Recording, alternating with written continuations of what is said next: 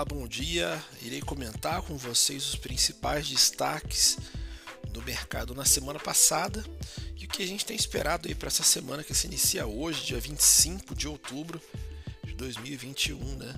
A semana passada fechou aí bastante turbulenta, com muita volatilidade na sexta-feira, né? Devido às incertezas políticas e também fiscais no mercado doméstico, que se somou aí às incertezas também externas, no caso política monetária, né? Resultando em uma depreciação do câmbio e uma alta de juros. O rumor é, do possível, da possível exoneração aí do ministro da Economia, o Paulo Guedes, fez o índice atingir a mínima do dia, chegando a casa aí dos 102 mil pontos, né, 102.853 mil pontos.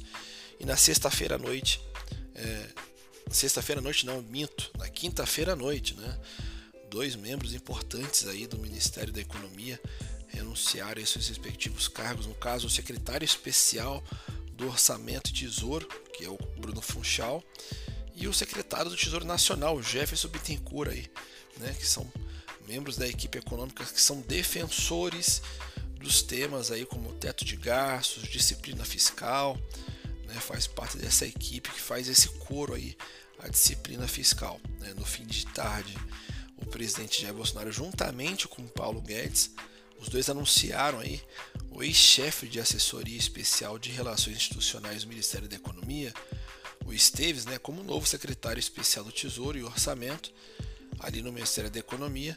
E além disso, o Paulo Guedes confirmou que vai permanecer no governo, que reduziu bastante as preocupações do mercado em relação à estabilidade da equipe econômica. Lá em Brasília, a aprovação da PEC dos precatórios, né, que altera a, a, regra de correção do teto de gastos, também repercutiu bastante na, na sexta-feira. Né, e do lado do caderno de empresas, vamos dizer assim, um destaque positivo para as exportadoras diante das incertezas do comportamento do câmbio. Né, foi bastante significativo. Né? A Vale ainda conseguiu limitar as perdas do Ibovespa no dia de sexta-feira, após a valorização bastante aí, significativa do minério de ferro na China. Destaque negativo na sessão de sexta para as estatais em meio a essas incertezas políticos, políticas aí macro, como a Petrobras e a Eletrobras, né? Ali na, no caderno de empresas, né, fazendo aquele highlights, né? A Vale informou na sexta-feira que vai retomar as operações da correia transportadora da mina de Salobo, né?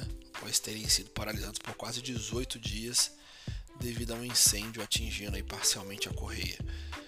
Né? A Petrobras informou na sexta-feira que iniciou uma etapa de divulgação de uma oportunidade aí referente à venda da integral da sua participação de 100% no campo de Catuá, estava pertencente ao bloco de exploratório IBC 60, né, da bacia de Campos no Espírito Santo.